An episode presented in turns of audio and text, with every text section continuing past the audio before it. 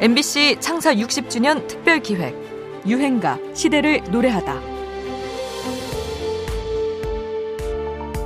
저는요 가장 궁금한 게 네. 피난민 그 행렬을 보면은 보따리를 다 하나씩 지고 지고 네. 하잖아요. 도대체 저 안에 무엇이 들어있을까? 궁금하죠. 피난 해 보셨죠? 예. 예. 그때 뭘 짊어지고 가셨어요? 저는 이제 유기 그릇이요. 어. 유기 그릇. 예. 그때 뱀, 큰 재산이. 예. 어, 뱀뱅두리하고 네. 밥주발하고 뱀뱅두리 이걸 한 마흔 개 음. 이제 뒤에 짊어지고 그 위에다가 이제 우리 막내 동생을 얹어 가지고 어, 어. 11살짜리가 20리를 걸어서 그렇게 예. 갔어요.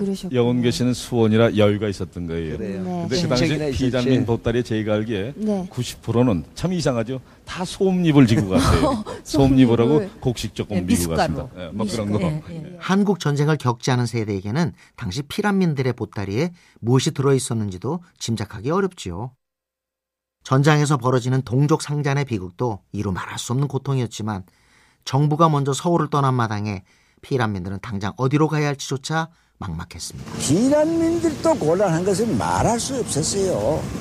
사람이 온전한 정신을 가지고 온전한 건강 상태를 가지고 살아 있는 사람은 한 사람도 없습니다.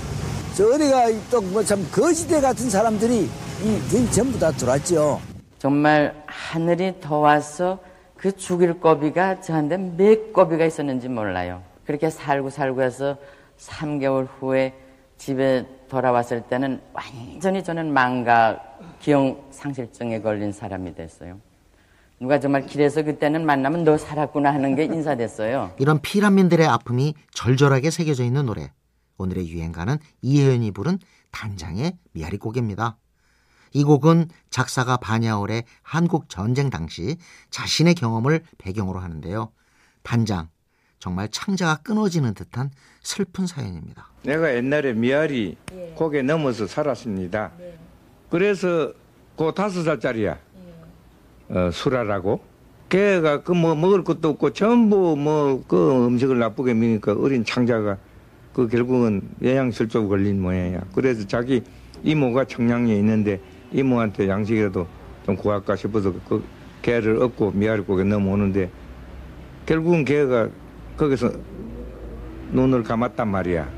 그러니 어떻게 그 와중에 뭐 난리통에 뭐뭐 뭐, 어, 떻게 어떻게 할 거야.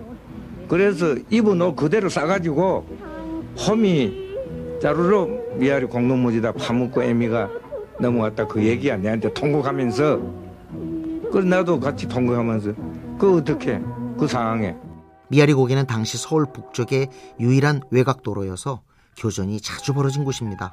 또 인민군이 후퇴하면서 민간인에 대한 학살과 납치를 자행한 곳이기도 하죠. 가족들의 눈물과 절규가 끊이지 않았던 공간이었습니다. 단장의 미아리 고개는 그 비극을 가장 처절하게 적나라하게 그려낸 곡이죠. 우리에겐 구슬프고 애절한 유행가가 왜 이렇게 많은지 생생하게 증언해주는 곡입니다. 이혜연, 단장의 미아리 고개.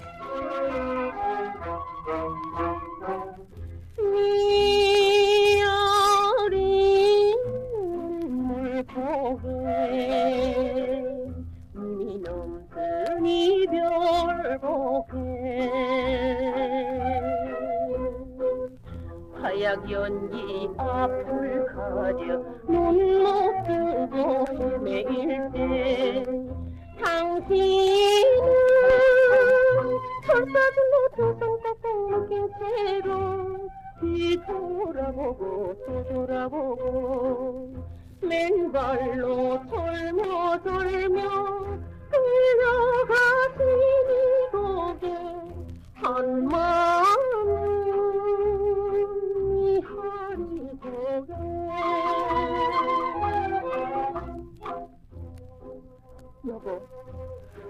당신은 지금 어디서 뭐를 하고 계세요? 어린 영구는 오늘 밤도 아파를 그리다가 이제 막 잠이 들었어요. MBC 창사 60주년 특별기획 유행가 시대를 노래하다. 지금까지 음악평론가 임진모였습니다. 백만이 가도 우리 사람만 돌아오세요. 네? 여보, 여보.